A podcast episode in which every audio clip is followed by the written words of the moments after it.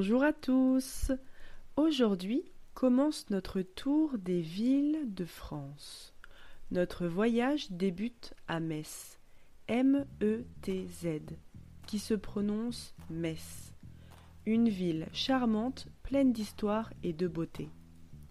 Au cœur de la ville se trouve une magnifique cathédrale, la cathédrale Saint-Étienne, qui se dresse majestueusement vers le ciel.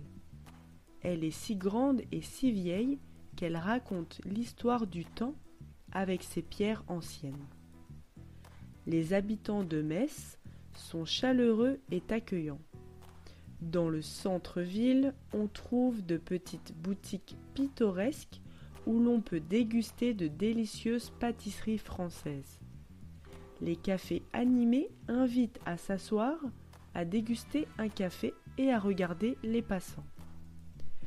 Le soir, la ville s'illumine. Les lumières scintillent le long de la Moselle, la rivière qui traverse la ville. C'est un endroit paisible pour se promener et profiter de la vue sur les ponts illuminés.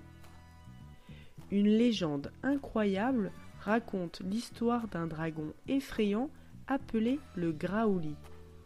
Ce dragon faisait trembler la ville avec sa présence terrifiante.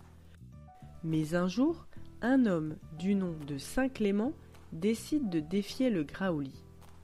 Saint Clément, courageux et déterminé, rencontra le Graouli près de la Seille. Armé de sa foi et d'une étole, il réussit à lier le dragon maléfique. Les habitants de Metz regardaient ébahis alors que Saint Clément conduisait le Graouli hors de la ville. Sur le chemin, Saint Clément bénit le Graouli, provoquant une transformation étonnante. Le dragon effrayant devint paisible, sauvant ainsi la ville de la terreur.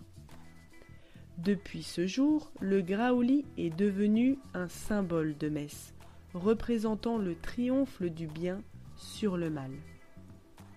Chaque année, les habitants de Metz célèbrent cette histoire incroyable avec une fête joyeuse appelée la fête de la Mirabelle. Les rues s'animent avec des défilés, des costumes et une représentation du Graouli apprivoisé par Saint Clément. Ainsi va la vie à Metz, une ville où l'histoire se mêle à la modernité, où la convivialité règne et où chaque coin de rue réserve une surprise. C'est une histoire d'amour entre les habitants et leur ville, un endroit où chacun peut se sentir chez lui. Et c'est ainsi que se termine notre histoire de la belle ville de Metz. Et si tu as aimé cet épisode et que tu souhaites en voir davantage, je t'invite à t'abonner. Ça va vraiment m'aider pour la suite. Merci, à bientôt